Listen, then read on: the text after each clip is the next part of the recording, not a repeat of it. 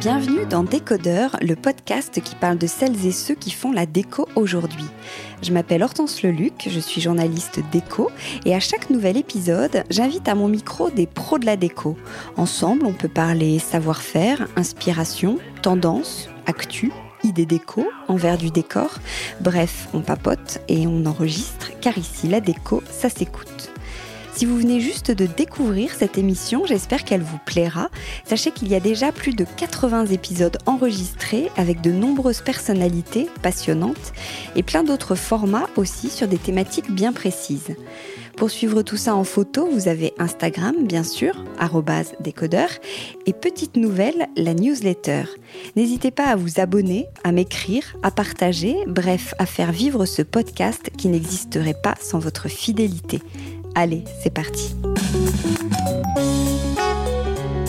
Bonjour à tous. Aujourd'hui, je vous propose un épisode spécial rentrée, un, medley en fait, avec plein de petites interviews euh, pastilles de 5, 5, 8, 10 minutes. Septembre, c'est toujours assez chargé dans notre univers, surtout depuis qu'il y a la Paris Design Week. Alors, petite parenthèse pour ceux qui ne connaissaient pas, en fait, en mode, il y a la Fashion Week. Euh, et depuis quelques années, il y a aussi la Design Week, avec plein d'événements, de présentations, d'ouvertures, de nouveautés, et bien sûr, euh, en parallèle, ou plutôt qui s'inscrit dans cette Paris Design Week, le salon Maison et Objets. Alors je pouvais pas parler de tout, mais j'ai emporté mes micros et j'ai fait quelques rencontres euh, vraiment sympas que je vais vous laisser découvrir. On commence par euh, Maison et Objets avec Vincent Grégoire, qui est chasseur de tendance chez Nelly Rodi. C'est lui qui a défini le thème de cette saison qui est méta sensible. Alors ça pourrait être deux mots ou deux aspirations contradictoires, méta, rapport au monde numérique, et sensible, qui correspond plutôt à la vie réelle et nos émotions. Mais il nous explique au contraire comment ces deux tendances se réconcilient et se traduisent dans le monde de la déco. Bonjour Vincent. Bonjour. Alors pourquoi ce thème, méta sensible, d'où ça vient? Ce thème vient d'une somme d'observations, de, de relevés du contexte, d'essayer de, de, rentrer dans la tête des gens, d'essayer de comprendre ce dont ils ont envie, comment ils réagissent, dans, dans quel écosystème euh, euh, on patauge. Voilà, donc de regarder ce qui se passe dans l'économie, dans la politique, dans le spirituel, dans, dans le culturel, dans l'économique, dans l'environnemental, enfin dans plein de paramètres et de se dire quel est le sujet de société qui, buzz, quel est le, sujet d'intérêt euh, important, le sujet du moment. Et j'ai trouvé que c'était autour de cette quête d'une nouvelle sensibilité, voire d'une hypersensibilité, parce qu'on est dans un monde euh, très chahuté, on doute de demain, on est en période de, de perte de repères, on est dans l'incertitude, euh, on a plus ou moins peur. Donc on a envie, et puis on a été chahuté par le Covid, euh, par la pandémie, par, euh, par plein de choses, et on a envie de renouer avec nos sens, donner du sens à notre vie, euh, renouer avec nos cinq sens, et puis si ça suffit pas, trouver des nouveaux sens, des, des, un sixième, septième sens, un peu de magique, un peu de merveilleux, mélangé avec un, du réel, avec de, de l'hyper-réalité, avec de l'hyper-virtualité, enfin voilà, toute une somme d'observations et de de décryptage euh, sociétaux ou sociaux pour arriver à la définition de cette thématique. Méta pour le côté quoi, connecté et sensible, la sensibilité, c'est ça, c'est un, duo euh, complémentaire? Méta parce qu'on est dans une période euh, hybride, polymorphe. Il n'y a plus une tendance, il y a des tendances, il y a des possibilités et les consommateurs ont envie de choisir entre plein de plein de mondes, euh, des mondes réels, des mondes virtuels, euh, à différents niveaux. Et sensible parce que, bah, je le disais, c'est ces cinq sens, sixième, septième qui, vient qui viennent se rajouter.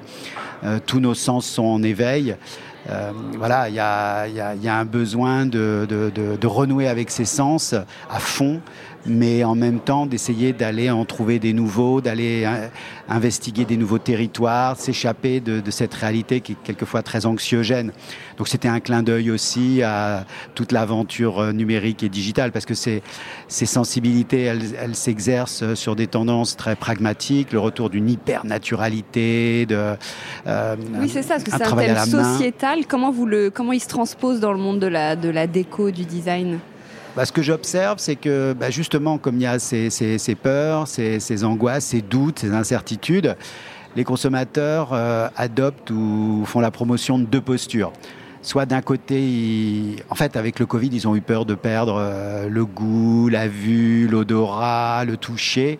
Et, ils veulent absolument renouer avec cette dimension vivante. Ils sont vivants, ils veulent renouer avec ça. Donc les cinq sens qui vous montrent que vous êtes vivant. Donc encore plus de fragrance, encore plus de podcasts, encore plus de, de, matière qu'on va toucher, caresser, enfin voilà, de, de revenir à, à ça avec en plus un petit côté un peu gris-gris, fétiche, amulette, porte-bonheur qui vient se greffer là-dessus. Donc un côté plus, plus spirituel dans ce rapport aux matières, dans ce rapport aux couleurs, dans ce rapport aux formes, dans ce rapport aux, aux sons, aux odeurs, aux goûts, justement pour se sentir vivant. Et à côté de ça, le besoin d'investiguer des nouveaux territoires, euh, tout ce qui se passe autour des métaverses, euh, de, ces mondes parallèles, en jouant sur des plateformes, euh, d'exercer une cybercréativité, d'inventer des, justement des formes, des matières, des choses qui n'existent pas ou qui n'existent que dans des rêves, que dans des utopies, que dans des fantasmes.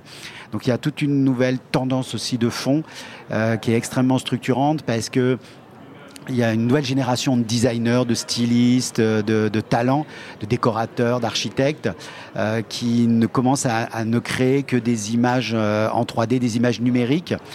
Euh, mais qui, quand on est addict aux réseaux sociaux, peuvent interpeller et, donner envie de les réaliser en vrai.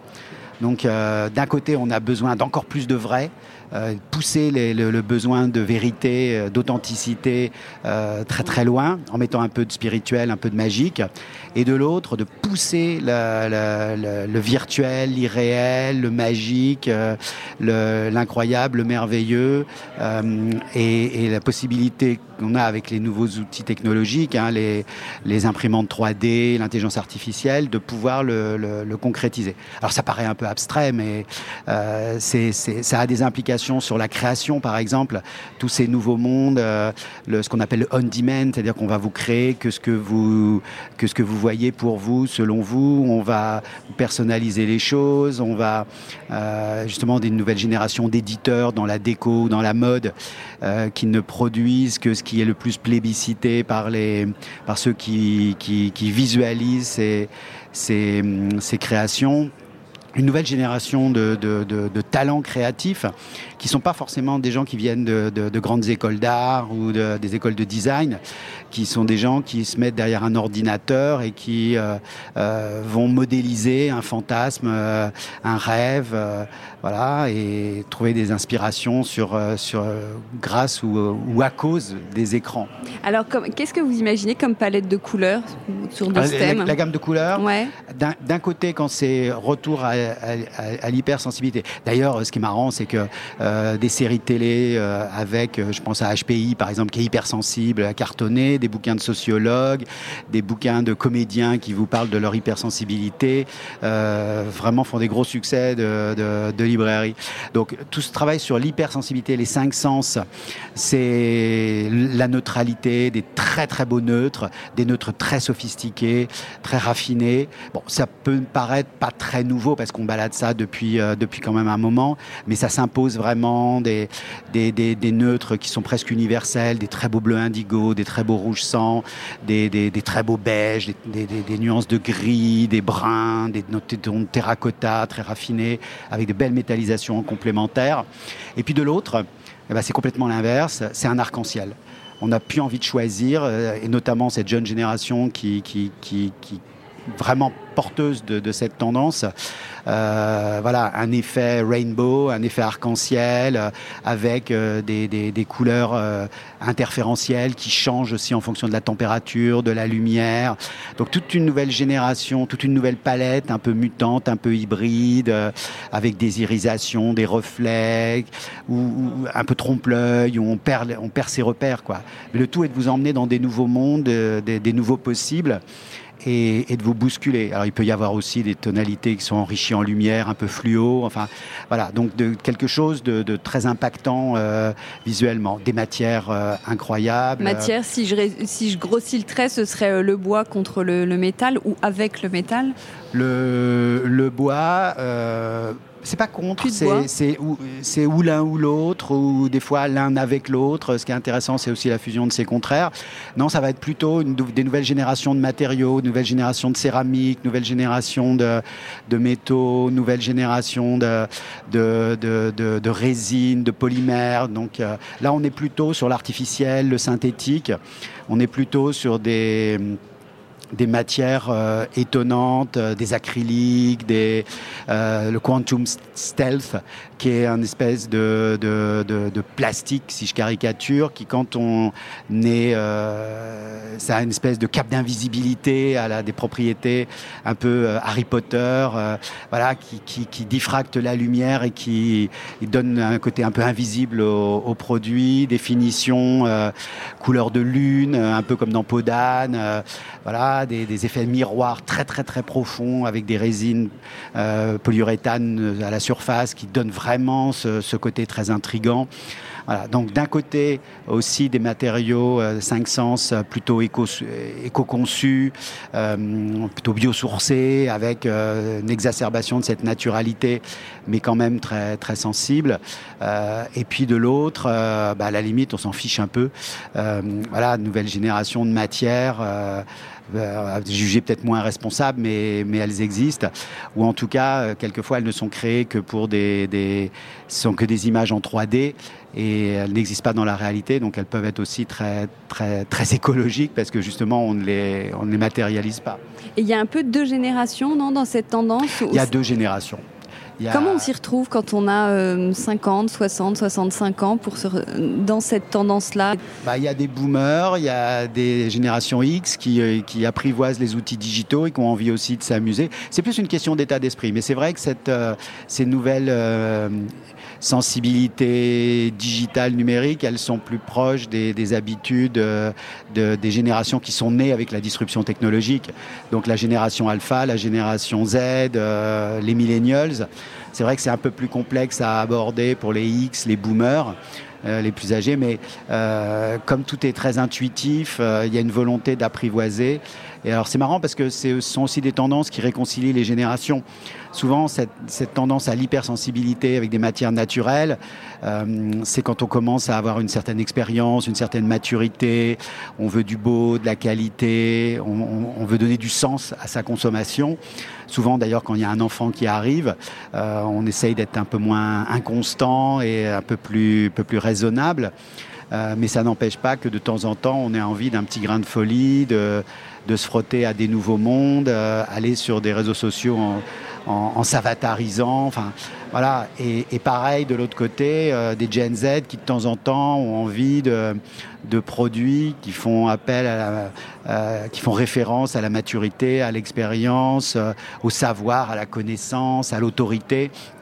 Et, euh, et, au temps suspendu. Donc il y a plus euh, une espèce d'opposition entre le slow et le fast d'un côté des, pratiques ou des esthétiques euh, sur le long terme, euh, c'est plus posé, c'est plus temps suspendu, versus des images qui apparaissent, disparaissent, des produits plus, pop, plus éphémères, voilà, qui, sont plus surprenants, plus divertissants. Mais c'est parce que ça, ça vient de pratiques euh, sociales un peu différentes, quoi, des attentes différentes. Ouais. Ok, bah merci beaucoup Vincent, c'est toujours très enrichissant de vous écouter. Merci. Je vous emmène sur le podium de Future on Stage, qui est un nouveau tremplin pour les jeunes entreprises créatives. Maison et Objets a réuni six jurés qui ont voté pour trois marques lauréates, qui sont donc mises sur le devant de la scène. Et j'avais envie de vous présenter en particulier Jérémy Trière, qui a cofondé Pierre Plume. Pierre Plume sont des matériaux acoustiques en textile recyclé pour l'architecture et le design. Bonjour Jérémy. Bonjour. Est-ce que vous pouvez nous parler un peu plus de, de, ce matériau en textile recyclé? Oui, bien sûr. Alors Pierre Plume, c'est un matériau acoustique en textile recyclé. Nous, on travaille sur la filière du recyclage textile pour créer des matériaux qui soient esthétiques et acoustiques, donc techniques, euh, en usage intérieur notamment. Donc ça se colle au mur ou ça peut aussi se suspendre. On peut créer du mobilier. C'est vraiment une matière à création pour tous les, les designers, architectes, pour qu'ils s'en emparent et pour créer de, pour qu'ils créent de nouvelles choses avec. Euh, donc on travaille sur, euh, sur principalement des chutes de production. Donc c'est les chutes qui sont générées au moment de la confection euh, de l'habillement, de l'ameublement, de tapis, etc. Donc ça génère beaucoup de déchets qui sont des, des, gisements qui sont stables et homogènes en termes de couleurs, ce qui va nous permettre de venir faire nos petites recettes, de venir prendre les couleurs qui nous intéressent, de les mélanger entre elles pour proposer des panneaux qui soient vraiment maîtrisés en termes de couleurs pour un effet... Euh, euh, assez, assez fin esthétiquement. Euh, et pierre plume parce que ça se rapproche de la pierre souvent dans, dans l'effet un petit peu de, ces panneaux. Donc là on a la collection qu'on présente, la collection pierre plume avec le, le bleu ardoise, le gris granit, le, le, blanc marbre et le blanc calcaire. Vous voyez ça fait écho un petit peu à cet, à cet effet un peu pétrifié de la pierre. Mais acoustique ça veut dire quoi? On va s'en servir pour quoi? Alors c'est acoustique, c'est absorbant acoustique, c'est-à-dire qu'on va principalement euh, l'utiliser dans tous les espaces qui génèrent du bruit euh, et qui sont assez inconfortables. Euh, par exemple les espaces de travail, les espaces de restauration, où on va avoir beaucoup de brouhaha, beaucoup de gens qui parlent, pour assourdir ce son et avoir un, environnement beaucoup plus feutré, beaucoup plus agréable à vivre et confortable. Oui, d'accord, mais les panneaux, ils sont assez esthétiques pour pouvoir par exemple directement les mettre sur les murs ou on doit les recouvrir? Non, ils, voilà, ils, sont, ils ont un aspect euh, du coup des couleurs qui sont maîtrisées d'une gamme à l'autre. Et euh, non, non, ils sont, ils sont visibles. C'est un matériau de finition. Donc soit on peut utiliser les grands panneaux qu'on produit, donc qui sont comme format maximum de 2 mètres par 1 mètre. Donc ça fait des, des grandes surfaces qu'on peut directement coller au mur. Soit on peut euh, découper des, formes, des calpinages particuliers qui seront sur mesure par rapport au projet, qui feront écho peut-être au calpinage du carrelage à côté ou à d'autres matériaux qu'on retrouve sur le projet. On peut vraiment ensuite euh, le personnaliser. Et comment ça vous est venu cette idée de créer un matériau acoustique? Alors ça fait euh, ça fait dix ans qu'on travaille sur le recyclage textile. Euh, L'idée c'était vraiment en, en, tant que designer, on a on a, on a vu qu'il y avait cette, euh, cette, cette ressource en fait tout ce, ce ce textile qui était jeté et qui était une matière qui n'était pas valorisée, en tout cas pas sur l'aspect esthétique. C'est-à-dire que souvent le recyclage textile, on en fait du rembourrage, on en fait euh, des matériaux euh, qui sont cachés. Et nous, on voulait vraiment euh, exploiter le côté esthétique de cette fibre pour créer un matériau qui, euh, qui soit beau, en fait, tout simplement. Euh, et donc, ça a été assez long comme travail pour trouver les gisements, pour vérifier qu'ils soient suffisamment stables et homogènes, pour avoir aussi un matériau qui soit qui soit durable et qui se tiennent bien dans le temps. Donc voilà, c'est l'aboutissement aujourd'hui de plusieurs années de, de, travail, de recherche, et on est très content d'enfin. De, et, qui est récompensé? Et oui, à maison et tout objet. à fait, voilà, ouais. c'est ça. On est, on est exposé cette année, euh, donc on est vraiment très heureux d'être là. Euh, c'est vraiment pour nous aussi l'occasion d'enfin pouvoir euh, montrer au, au, grand public et surtout aux professionnels notre travail et cet aboutissement-là par ce matériau, et d'avoir des retours aussi. C'est très important de voir un petit peu aussi ce qu'on peut améliorer, vers quoi on peut aller dans le développement aussi. Donc là, on travaille au développement de nouvelles teintes, de nouvelles couleurs. Euh, et c'est super d'avoir ces retours-là euh, en direct. Oui, parce que je précise, en plus le podcast, il est beaucoup écouté par des, par des architectes mais, et par des, des particuliers. Ce sont plutôt les professionnels qui pourront euh, acheter vos produits dans un premier temps ou n'importe qui. C'est vrai que c'est plutôt les architectes et les designers qui, pour l'instant, font appel à nous, mais il n'y a absolument aucun souci pour s'adresser en direct à des particuliers. Euh, voilà, c'est plus après dans la pause où euh, il faut s'entourer d'un artisan qui puisse euh, découper et poser le, le matériau euh, de manière euh, correctement. Donc ça, on peut aussi donner des contacts euh, si les particuliers n'ont pas ces contacts-là euh, auprès d'eux. Ok, super. Et eh ben merci beaucoup. Ah, merci et beaucoup. bravo, merci. merci. Maintenant, on va rencontrer Camille de Villartet qui a créé Tapis Chéri. Alors, je connaissais pas du tout. Ceci dit, c'est une très jeune marque aussi. En fait, Camille m'a écrit sur Instagram pour me dire de ne pas hésiter à passer sur son stand qui fait des tapis sur mesure, selon nos goûts et nos envies. Alors, je suis allée voir de plus près. Bonjour Camille. Bonjour Hortense. Alors, quand est-ce que vous avez créé Tapis Chéri? J'ai créé Tapis Chéri en mai, enfin cette année. Ouais. Et euh, ça fait un an que je pensais à l'idée et que j'ai préparé tout le concept, l'image de marque, etc. Et comment vous avez eu cette idée? J'ai eu cette idée parce que... génial, ah, quand même. Merci beaucoup. J'ai euh, cherché des tapis pour moi-même il y a deux ans. Lorsque j'ai déménagé, j'avais jamais acheté de tapis de ma vie et euh, j'ai pas trouvé. J'ai fait un benchmark de folie. C'était soit trop grand, trop cher, les couleurs n'allaient pas. Et je me suis dit, bah, je vais dessiner mes propres tapis à mon goût et les faire produire euh, voilà, par une usine que je connaissais. Et euh, à force d'entendre les gens me dire, ah, ils sont top tes tapis, je galère, où est-ce que tu les as trouvés, etc. L'idée a commencé à germer et mon cher mari m'a dit, mais vas-y, lance-toi, crée ta marque.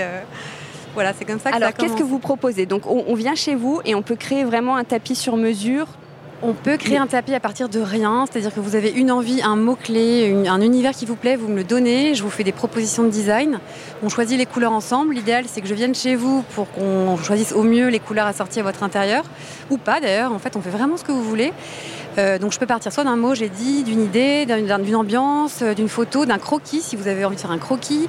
Tout est possible en fait. Et je prends vraiment, je m'imbibe de votre euh, esprit, de votre univers pour créer quelque chose qui vous ressemble et qui sera unique et entièrement personnalisé et évidemment. On peut vraiment tout faire, toutes les dimensions, toutes les couleurs, toutes les formes ou j'exagère On peut tout faire, on n'a pas de minimum de taille, le maximum c'est 5 par 8 donc ça laisse pas mal de marge de manœuvre.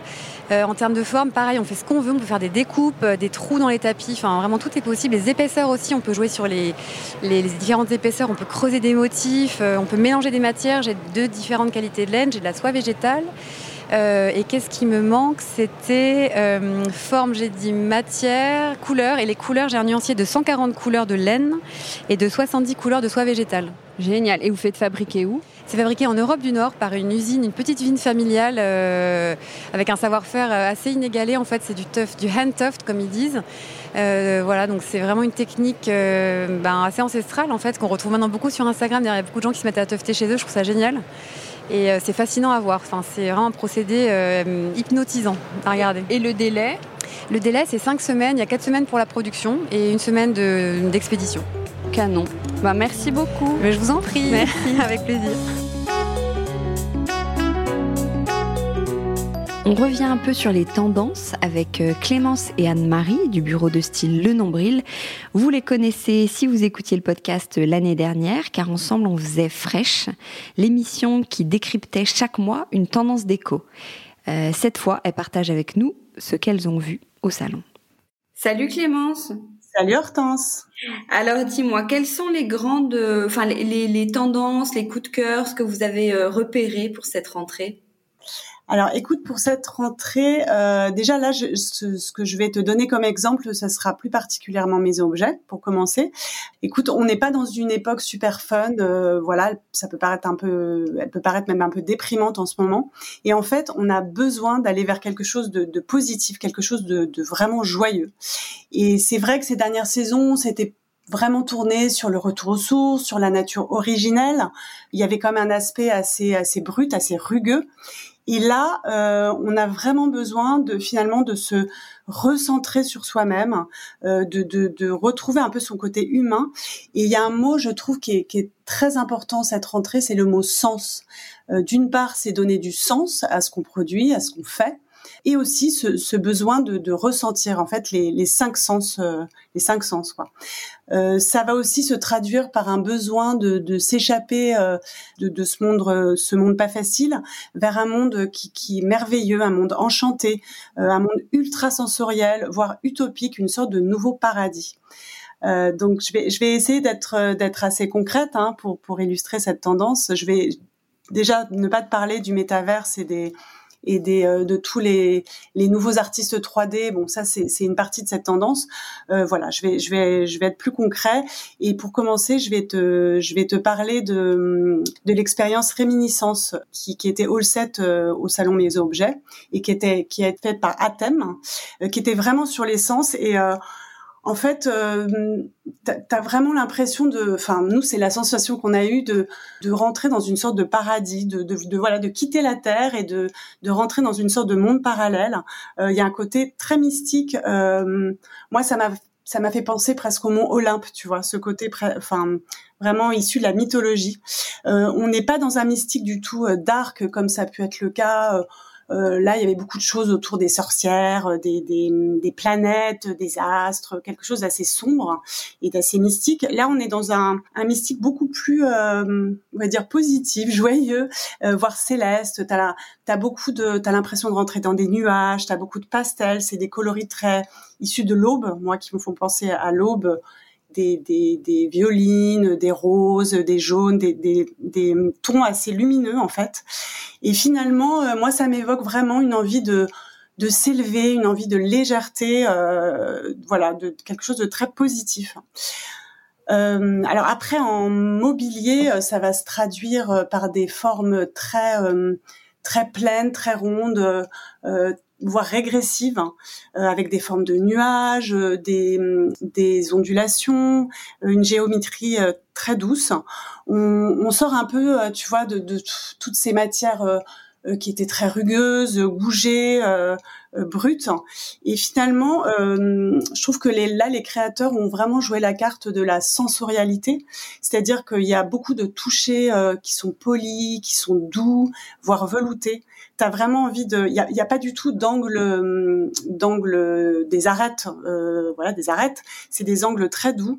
Et, euh, et voilà il y a vraiment un travail de la matière euh, dans ce sens-là euh, si je peux te donner des exemples, je, je peux te parler de, de, Christina Celestino et son palais exotique. Euh, par exemple, elle a fait une table en bois euh, pastel avec les pieds qui forment des ondulations.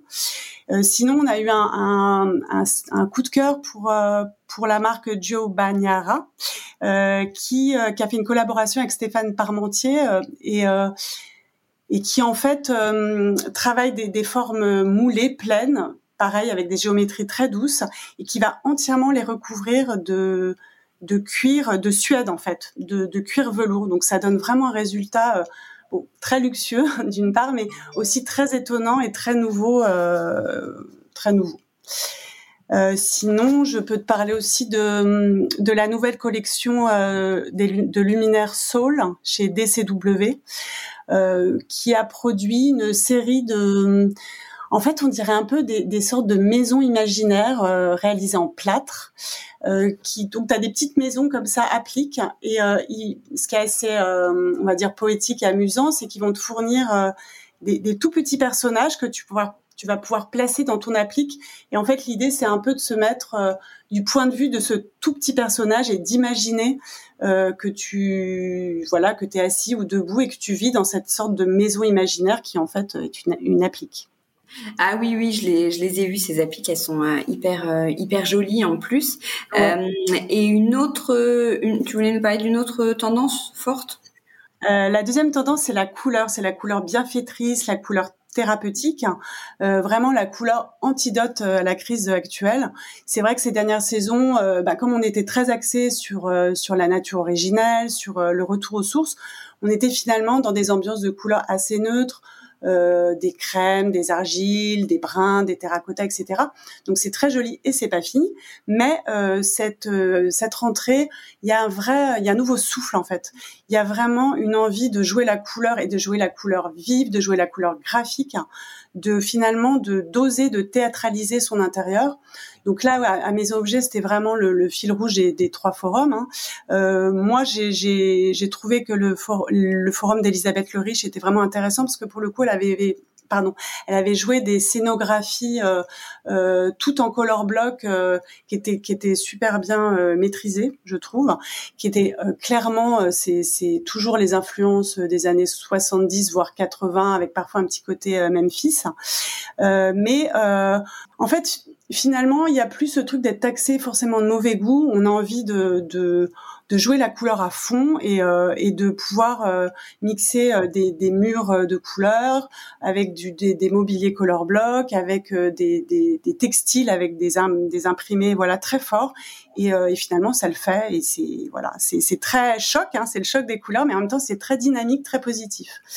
Voilà. Et euh, j'ai trouvé aussi qu'il y avait des, des, des, associations de couleurs qui étaient super intéressantes, euh, qui sont euh, voilà les violets, les oranges, des verts épinards mixés à du gold, et qui finalement auraient peut-être été un peu indigestes il y a quelques saisons, qui maintenant, ben voilà, marche marche très bien.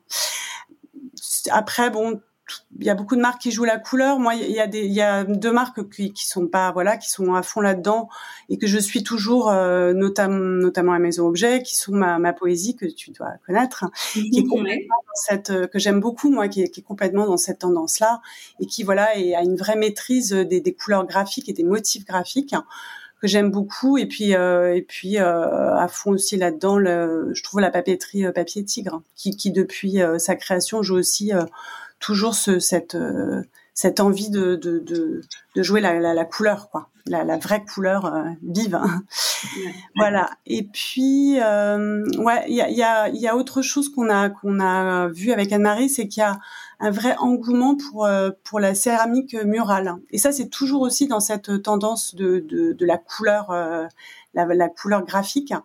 Il y a une vraie envie de jouer euh, la, la, composition de, de carreaux céramiques et pas seulement dans la cuisine et la salle de bain. On a envie d'en avoir aussi dans les pièces à vivre, dans les salons, dans des fonds de bibliothèque. Enfin, euh, voire dans des sur des terrasses.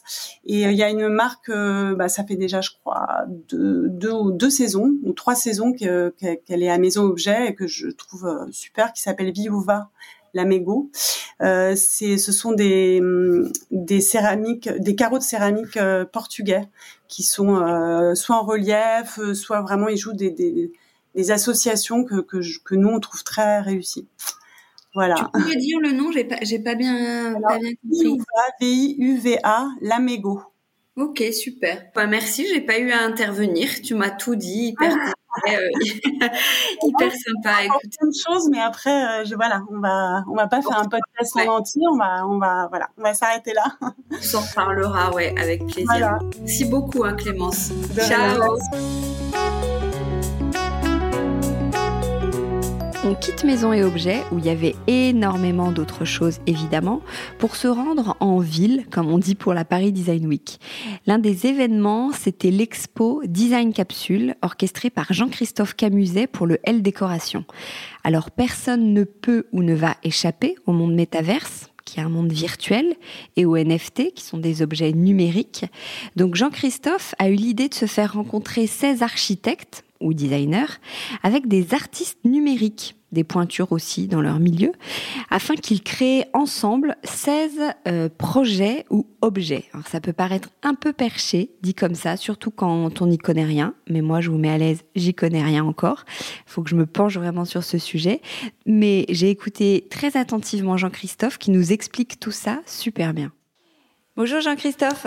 Bonjour Hortense. Alors, tu as fait la curation pour cette opération euh, Design Capsule. Est-ce que, on va commencer par le début, quelle est l'origine du, du, du, projet? Comment t'es venue cette idée? C'est pour vraiment euh, mettre en avant ce monde virtuel qui va, nous, qui va vraiment débouler dans nos vies? Alors, euh, oui, effectivement, moi je suis journaliste en design et en technologie depuis, depuis bien longtemps maintenant.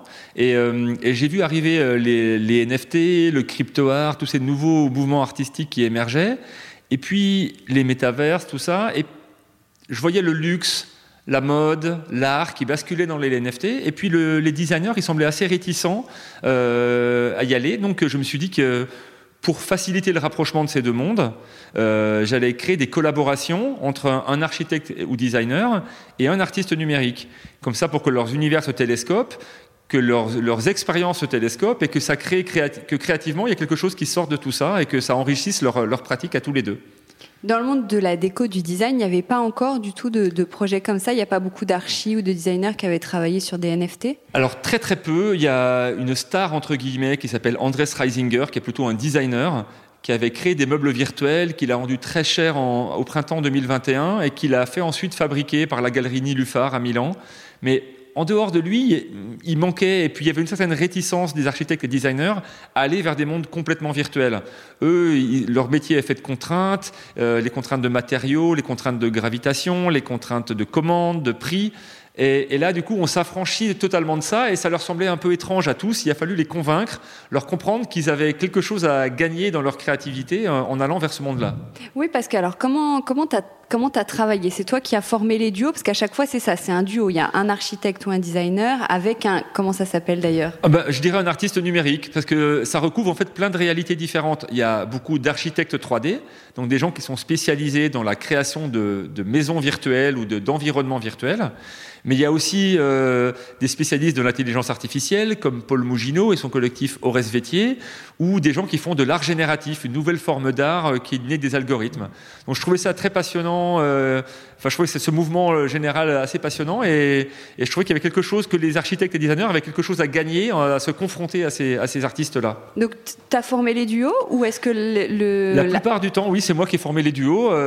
donc j'ai convaincu d'abord les architectes et designers, demandant si ça les intéressait. Ils avaient plein de questions euh, sur la virtualité, sur euh, l'impact écologique. C'est des vraies questions auxquelles il a fallu répondre.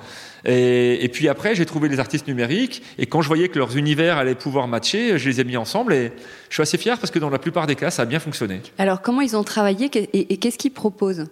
Alors comment ils ont travaillé? Alors chacun de leur façon. Après, je les ai, laissés très libres euh, dans leur création. Je, trouvais, je voulais juste que leurs univers s'entremêlent et qu'ils créent une collection de NFT donc d'œuvres virtuelles. Alors, ils ont tous travaillé sur des choses différentes, certains sur des meubles, certains sur des environnements, certains sur des images, et certains sur des objets 3D. Parce que derrière la, problématique euh, qui me semble importante euh, dans ce cas-là, c'est on sait que les métavers sont une réalité qui va émerger. Pour l'instant, c'est réservé à quelques geeks et gamers, mais toutes les grandes firmes de la tech investissent énormément d'argent dans ce secteur-là. Ça va être de plus en plus beau, ça va être de plus en plus immersif, et on va vraiment pousser les gens à aller de plus en plus euh, dans, cette direction. Donc il y a deux possibilités. Soit on décide que les gens de la Silicon Valley vont décider, eux, de à quoi ça va ressembler. Et on a vu ce que ça donnait avec Mark Zuckerberg et son métaverse en France, là, c'est cette image ridicule. Soit on considère que les architectes et designers, ils ont leur mot à dire, ils savent faire en sorte que les gens se sentent bien dans un univers, qu'il soit réel ou virtuel. C'est la même chose pour moi. Donc tous, ils ont poussé, ils ont, ils ont poussé la recherche dans cette direction-là. Comment faire en sorte que ces univers virtuels, ils soient beaux, agréables et que les gens s'y sentent bien. Et c'est ça, qu'est-ce qu'un archi peut apporter dans ce monde-là du, du métaverse? Eh ben, son sens euh, des proportions, son sens de la lumière, euh, son sens des, couleurs. Euh, il y a plein de choses qu'il peut transposer. alors effectivement, pas encore les textures, pas encore le confort, bien entendu, mais ça, ça arrivera peut-être et des interfaces de plus en plus évoluées qui vont arriver pour appréhender les métavers, notamment les, ce qu'on appelle les interfaces haptiques, qu'il faut ressentir euh, du toucher. Donc, c'est des choses qui vont pouvoir aussi émerger dans les, dans les années à venir. Alors, sont nés 16 euh, produits ou projets qu'on peut voir euh, cette, cette semaine. Et quel est les, finalement, après, ils vont être quoi? Ils vont être vendus? Ils vont exister en vrai? Et, et d'ailleurs, il y en a pour certains qui ont été fabriqués? Alors, effectivement, ces 16 projets sont exposés euh, aux Archives nationales dans le Marais jusqu'au 19 septembre, euh, dans une scénographie de Sam Baron. C'est un lieu magnifique, un lieu très grand siècle, et donc on joue du contraste entre les œuvres proposées qui, proposent, euh, qui sont sur la décoration du futur, et puis ce, cadre ultra classique. Et au-delà, donc l'idée c'est aussi de vendre, de vendre ces, ces, pièces sur une plateforme qui s'appelle Super Rare, qui est une des plateformes les plus réputées euh, dans le monde pour les NFT. Et cette plateforme nous a confié une galerie permanente à gérer, donc euh, qui va s'appeler Design Capsule, avec un 3 à la place du E pour rappeler le Web 3 dans lequel on s'inscrit.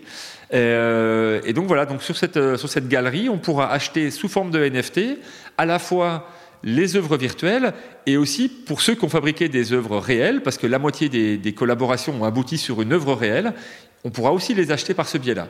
Et ils ont mis combien de temps à créer une œuvre? Est-ce que c'est un, énorme travail qu'on se rende compte ou? Alors, il y a eu un énorme, un énorme investissement de, la, de, tous les, de tous les participants. Tous ont pris la chose vraiment euh, à cœur et sont vraiment investis. Une fois qu'ils sont partis, ils sont vraiment investis à fond là-dedans. Parce qu'ils ont vu tout ce que ça pouvait leur apporter aux deux en fait, hein, parce que les créateurs euh, réels entre guillemets, eux, euh, ils ont beaucoup à développer leur créativité euh, par ce biais-là. Et puis les créateurs virtuels, ils étaient très demandeurs de fabriquer des objets physiques, de se rapprocher de ce monde physique. Donc il y a eu un vrai échange dans les deux cas. Et ben voilà, je trouve que le, résultat est très chouette et très différent. Est-ce que tu as un projet préféré? Alors je peux malheureusement pas en citer un parce que je peux fâcher avec personne. Non, mais en fait ils sont tous très différents, donc je peux pas dire que j'en ai un parce qu'il y a une grande complémentarité. C'est ce que j'aime dans cette exposition, c'est la complémentarité entre les, propositions qu'ont fait les différentes collaborations. Alors toi, tu es donc le, curateur au nom du, du LDECO. LDECO à la base c'est la presse euh, papier. On s'attend pas forcément à ce que ce soit un magazine qui se positionne sur ce, un projet euh, si innovant. vous voulez renvoyer quel message avec Alors, cette déjà, dans l'ADN de L il y a toujours eu le design et l'art. C'est quelque chose vraiment de très important dans l'ADN du magazine. Ensuite, on considère, nous, qu'on on est un média, on est un médium, on a un rôle de passeur à faire, et on considère qu'on est dans notre rôle que de rapprocher des univers qui nous sont proches. Euh, voilà, c'était juste un constat pour moi l'automne dernier de voir que deux mondes ne se communiquaient pas, mais avaient pourtant beaucoup à gagner à se rencontrer. Et ben voilà, c'est ce que du coup c'est ce qu'on a fait. Et euh, voilà, c'est notre, euh, ça fait partie des nouveaux développements euh, de la presse. Comment dire? La blockchain et les technologies Web 3, ça va bouleverser le monde. Enfin, moi j'en suis intimement persuadé. Les NFT s'en fait partie, les métavers s'en fait partie aussi. Donc il faut qu'on appréhende ce mouvement. Peut-être qu'on n'a pas su assez bien appréhender le Web 1 et le, donc qui est celui des sites web et le Web 2 qui est celui des réseaux sociaux je pense qu'on y a beaucoup perdu et que là, on a l'occasion de, de, rebattre les cartes et d'avoir un rôle à jouer qui sera plus important. Euh, et voilà, on, a plein de choses à développer dans ce secteur-là. Bon, bah super. Merci beaucoup, Jean-Christophe. Avec plaisir, Hortense. Merci. Rendez-vous cette fois chez Schumacher avec Dorothée Charlet qui est la directrice générale France. J'ai découvert Schumacher dans la galerie de Laura Gonzalez parce qu'elle travaille beaucoup avec leurs tissus et il s'avère, oui parce que Schumacher est donc éditeur, et il s'avère qu'ils viennent d'ouvrir leur premier showroom en France. C'est donc un éditeur américain que vous ne connaissez peut-être pas encore mais qui existe depuis 133 ans donc c'était quand même l'occasion de faire les présentations. Bonjour Dorothée, donc nous sommes dans le nouveau euh, euh, showroom euh, Schumacher. On dit Schumacher? On dit Oui, absolument, Pas Schumacher. Non, pas Schumacher, pas Schumacher. Schumacher. Il s'appelait Frédéric Schumacher. C'était un Français qui est parti aux États-Unis il y a 133 ans. Ah, c'était un Français. Oui, absolument. C'était un Français d'origine alsacienne qui habitait en banlieue parisienne et qui, en 1889, donc 1889, on se rappelle la Tour Eiffel, l'exposition universelle. À ce moment-là, il a décidé de prendre un bateau, partir à New York. Il s'est installé sur la 5e avenue, a ouvert une boutique. Dix ans après son installation, a été le, le fournisseur incontournable de tous les plus beaux tissus européens auprès des décorateurs. Oui, parce que vous installez là, aujourd'hui, c'est demain, je crois, l'ouverture à Paris. Mais donc, vous avez bien 133 ans, vous êtes une marque historique. On est une marque historique, on est une marque américaine, on a 133 ans et on a mis 133 ans à revenir en France. Donc euh, c'est une euh, finalement un retour aux sources de cette maison américaine. On est très fiers d'être américains. C'est une entreprise familiale, 100% familiale. Euh, Frédéric Schumacher a légué à ses, à ses neveux et ainsi de suite. Jusqu'à aujourd'hui, on en est à la cinquième génération. Et nous nous installons au 9 rue Jacob. Et, alors, qu'est-ce que vous proposez? Qu'est-ce qu'on trouve dans le showroom? On trouve les, les on va trouver l'univers qui est notre cœur de métier, qui sont les tissus et des papiers peints et des tapis. On a aussi de la passementerie, beaucoup de solutions de passementerie. Nous avons en collection 13 000 références de tissus et de papiers peints. On lance des collections tous les mois. Et en plus de ce cœur de métier, puisque c'est la première fois que Schumacher ouvre pignon sur rue dans le monde, on a un univers lifestyle qu'on propose aux particuliers et aux professionnels à leur entrée dans notre showroom. Ce qui est rare chez les éditeurs, parfois c'est réservé aux, professionnels et vous, les particuliers, peuvent venir directement même acheter des produits? Absolument, absolument. Dans les produits, on a des produits que nous avons en collection, des coussins, des paniers, du mobilier et on a aussi été chiné à travers le monde des pièces uniques d'artisans américains, d'artisans anglais, italiens, mexicains et qu'on présente en pièces uniques, donc à emporter, des ventes à emporter, euh, qui permettent de donner un, qui, est notre l'œil de Schumacher sur le, le, design, sur des inspirations, et voilà, avant de rentrer dans notre univers de tissu et de papier. Comment vous décririez l'univers? Vos inspirations, elles sont variées, j'imagine, sur 14 000 13 000 références. Absolument, elles sont très variées euh, et elles sont très colorées. Notre univers, on est, on est connu pour être coloré, on est connu pour notre rouge qui est très particulier, notre jaune, notre bleu, pour nos rayures, euh, en plus de, de, toutes les créations d'imprimés qu'on a fait. On a, on a des, des, designers euh, fantastiques qui ont dessiné pour nous. On a travaillé avec Joseph Franck, on a travaillé avec Paul Poiret tous les mois, on lance des collections où on s'associe avec des artistes, des artisans euh, du monde entier, et ce qui nous permet de lancer des collections tous les ans. Et il y a des motifs iconiques aussi. Je crois que j'ai vu non, euh, sur un dossier de presse, vous parliez de Jackie Kennedy. Non, il y a des tissus comme ça qui sont. Euh, Absolument. Jackie Kennedy. C'est la minute people, mais on aime bah bien. Oui, non, mais il en faut. Alors là, il y a Jackie Kennedy, effectivement, dans la, dans la, la, la chambre bleue, qui est une pièce au à la Maison Blanche, elle avait fait dessiner par Schumacher des, lampas sur fond bleu, des lampes dorées sur fond bleu, et qui a décoré euh, pendant toute sa, toute sa durée là-bas la chambre bleue, ce qu'on appelait la chambre bleue. Et l'autre, si on continue dans le People, nous avons le papier peint que vous voyez dans Autant en emporte le vent quand Scarlett O'Hara descend les marches de Tara. C'est aussi des, des papiers peints Schumacher. Excellent. Eh ben merci beaucoup et puis euh, bonne rentrée alors. Merci Hortense. The Conran Shop accueille la galerie Perrotin pour un pop-up dans son magasin. C'est jusqu'à fin octobre. Alors la galerie Perrotin, c'est l'une des plus prestigieuses galeries d'art contemporain qui est présente à Paris, mais aussi à Hong Kong, New York, Séoul, etc.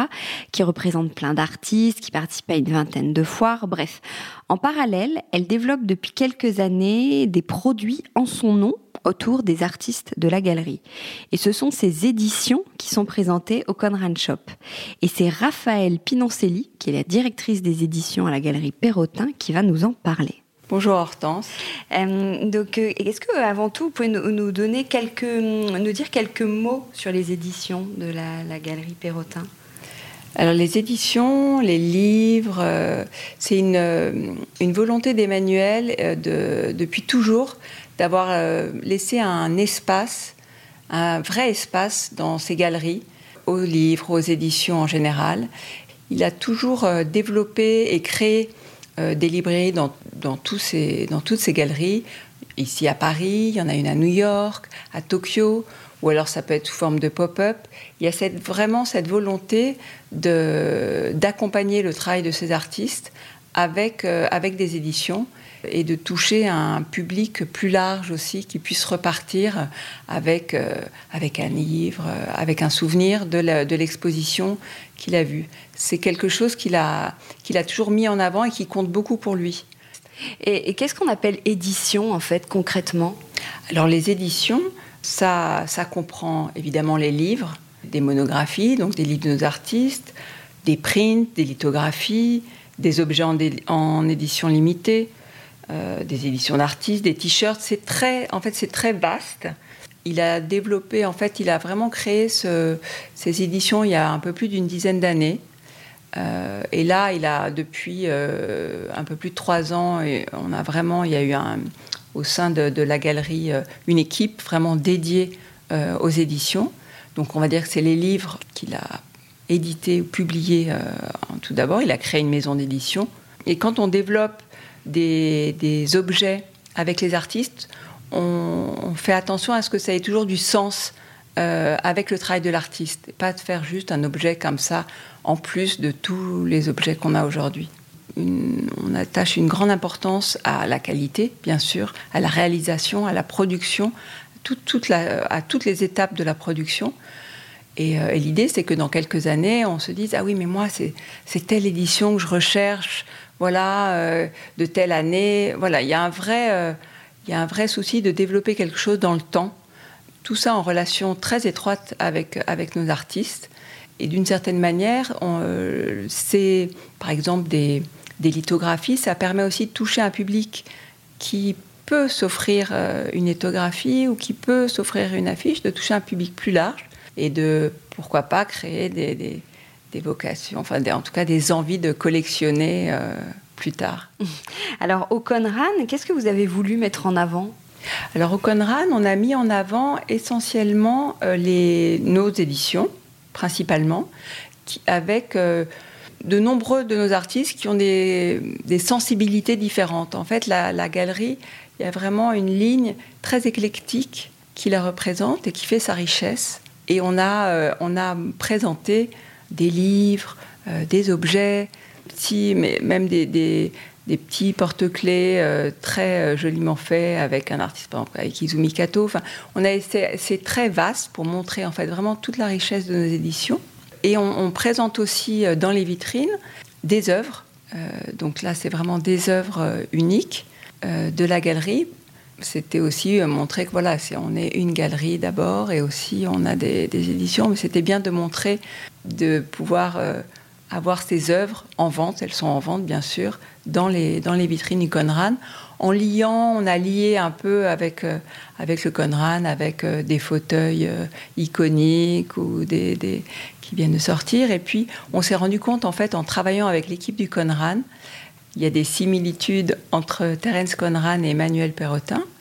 Emmanuel, il a créé cette collection, par exemple, d'affiches, vraiment pour que euh, c'est l'art pour tous. Donc on peut partir avec, euh, avec un souvenir, avec une affiche, avec un livre, avec un objet. Et Terence Conran, quand il a créé ses premières boutiques au Habitat, c'était le design pour tous. On pouvait rentrer, qui aujourd'hui nous paraît très... Euh, naturel, mais qui n'était pas à l'époque. On peut rentrer dans, pouvait rentrer dans ces magasins et repartir avec une chaise comme ça. Donc en fait, c'était, c'était intéressant de voir qu'il y avait cette même euh, volonté, cette même, ce même souci de, de s'ouvrir euh, à, une large audience. Oui, j'allais vous dire pourquoi le Conrad Shop, mais vous avez euh, finalement répondu à, la question. Et deuxième question encore, euh, c'est l'idée d'un peu de démocratiser l'art, et vous y avez répondu aussi. Exactement. C'est un vrai, euh, c'est quelque chose qui, voilà, qui, tient, qui nous tient à cœur et qui est, qui est quelque chose d'important, comme je disais pour Emmanuel Perrotin, depuis vraiment toujours d'accompagner de, en fait ces artistes aussi en, les mettant euh, d'une certaine manière en contact, en tout cas en les rendant accessibles et disponibles pour, euh, pour tout le monde. Ok, et eh ben merci beaucoup pour toutes ces infos. Merci à vous Hortense.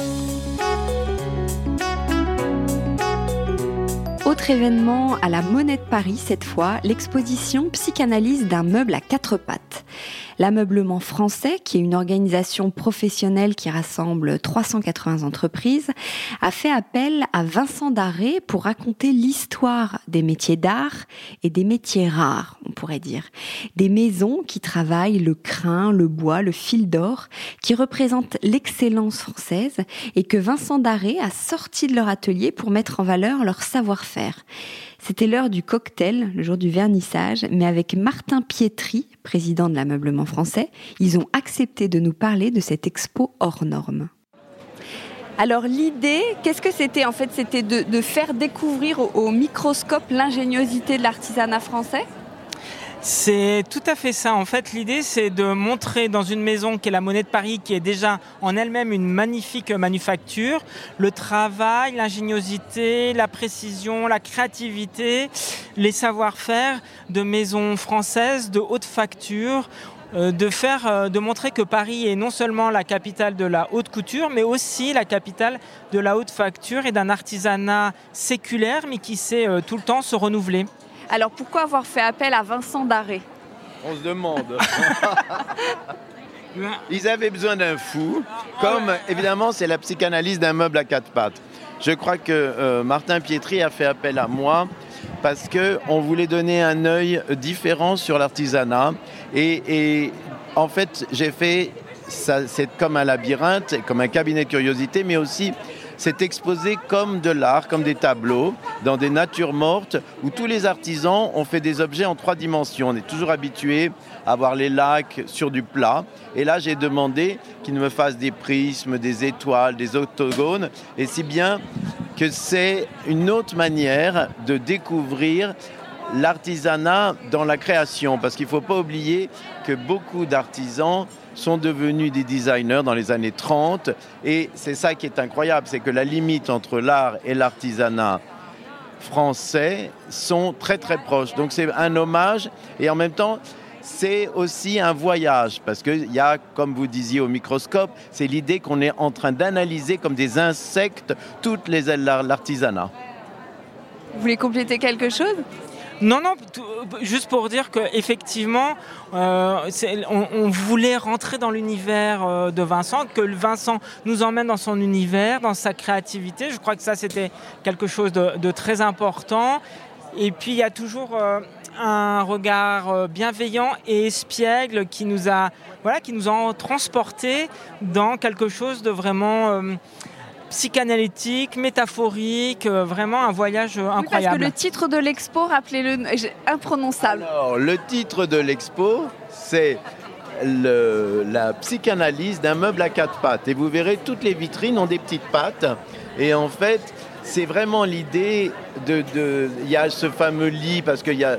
Ce qui est incroyable, c'est que le, ceux qui font des lits français... Le lit national. Le lit national euh, d'habitude, on ne comprend pas pourquoi le lit national fait partie des artisans, mais là, on voit tout le processus de, fabrication du début avec les ressorts tout attachés avec des cordes à la main, la laine, et dans chaque, euh, chaque petit corner, c'est bête de dire ce mot, où on trouve chacun avec aussi c'est ce qui est merveilleux de, l'artisanat français, c'est que ce sont des gestes immuables et qui sont répétés depuis toujours. Et j'ai mis beaucoup d'instruments parce que je trouvais ça intéressant qu'on voit quels sont les instruments qu'ils utilisent. Mais tout ça est présenté comme des natures mortes avec des mélanges un peu à la Kiriko. Il y a beaucoup d'hommages, un peu il y a Vasarelli pour les couleurs pop, il y a euh, évidemment Kiriko.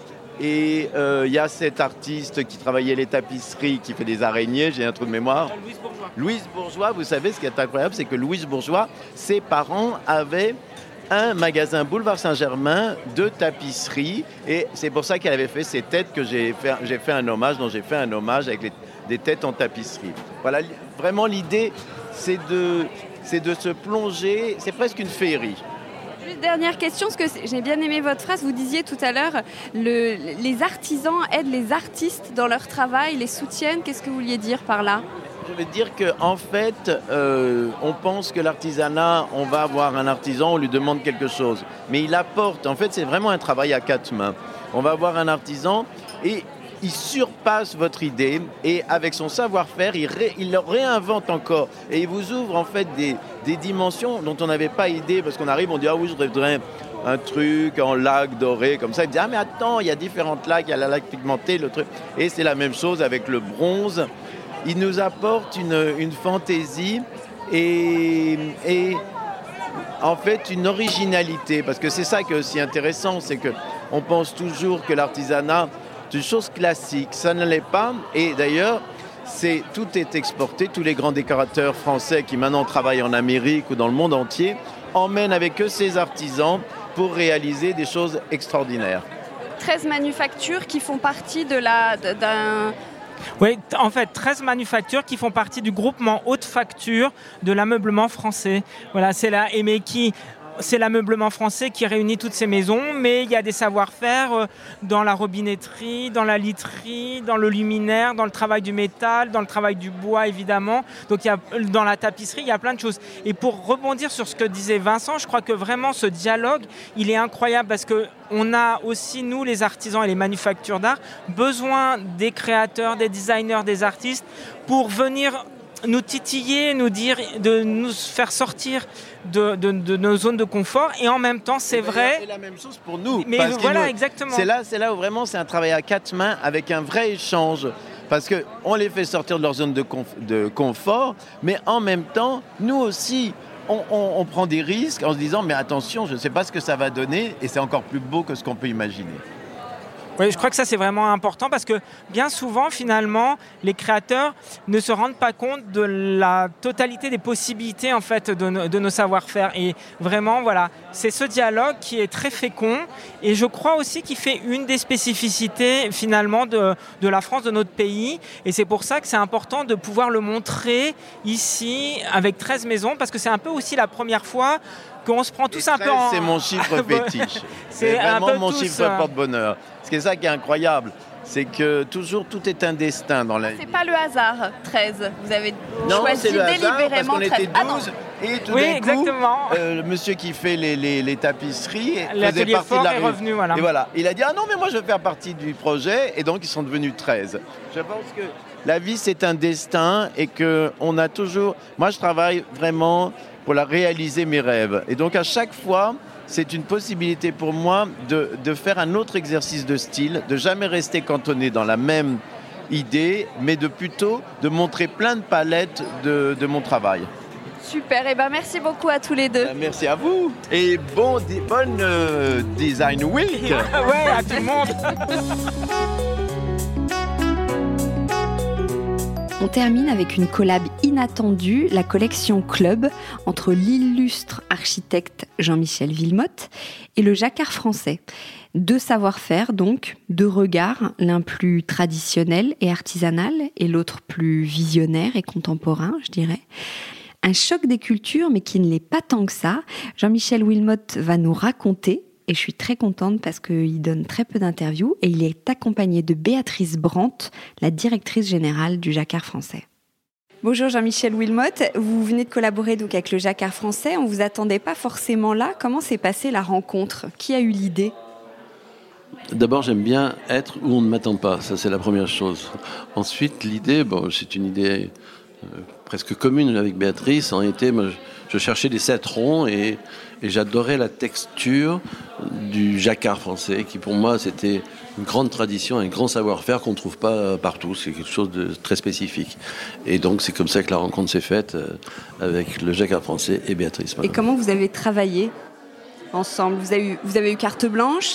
Que non, vous avez on a, des on réfléchi, on a, on a dessiné plusieurs choses, on a montré des, des- des pistes d'inspiration et c'est c'est Béatrice et son équipe qui ont un peu sélectionné ce qu'ils préféraient. Et puis après on l'a adapté aussi à une gamme de couleurs qui, qui, qui un petit peu qui sont des couleurs qui sont nos références qu'on utilise sur nos chantiers qu'on utilise euh, régulièrement. C'est un petit peu notre ADN de, de la couleur et qui s'est adapté euh, euh, au métier de au métier à tisser de- du jacquard voilà Et vous, quelle a été votre inspiration mes inspirations, c'est la continuation de ce qu'on, nos dessins de tous les jours. C'est des dessins de structure, c'est des dessins d'architecture. C'est, et là, notamment, on a repris des, des dessins qui avaient servi, des, qu'on appelle du filaire euh, en 3D, qui avaient servi à, à- à faire la conception du, du Grand Palais éphémère à l'époque. C'était, c'était comme une trame, c'était déjà presque un tissage de bois, si vous voulez. C'était, c'était très, très fort. Et puis, je me suis dit, ce serait très intéressant de l'adapter à,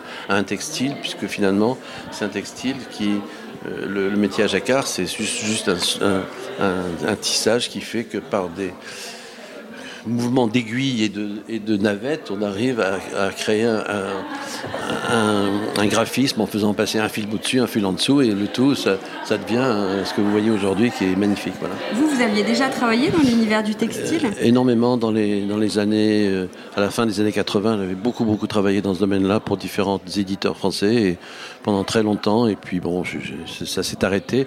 Et là, avec le jacquard français, j'ai retrouvé une passion. Voilà. Alors Béatrice, comment vous avez retranscrit euh, justement le tracé des charpentes, le dessin architectural, tout ce que vous a donné euh, euh, l'agence?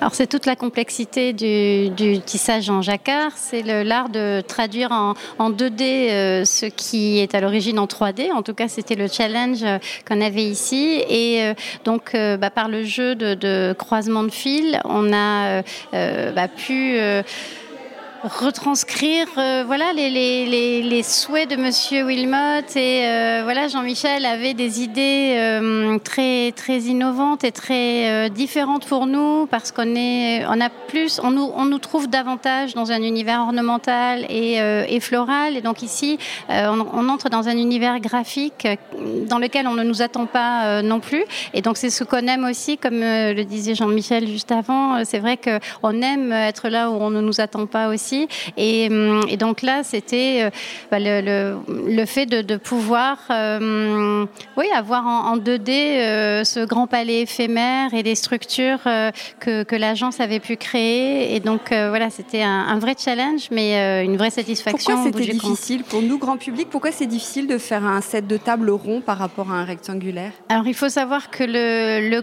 ici nous avons utilisé un mélange de coton et de lin et euh, ce sont des matières naturelles donc qui évoluent, qui sont différentes d'une euh, d'une production à, une autre. Hein. Euh, le coton n'est pas le même euh, en fonction des endroits dans lesquels où il pousse sur la planète et lors du tissage, les croisements de fils sont plus ou moins serrés et vont réagir différemment euh, au, cours du tissage et après au cours de l'ennoblissement et euh, des, traitements qui sont apportés euh, après le tissage.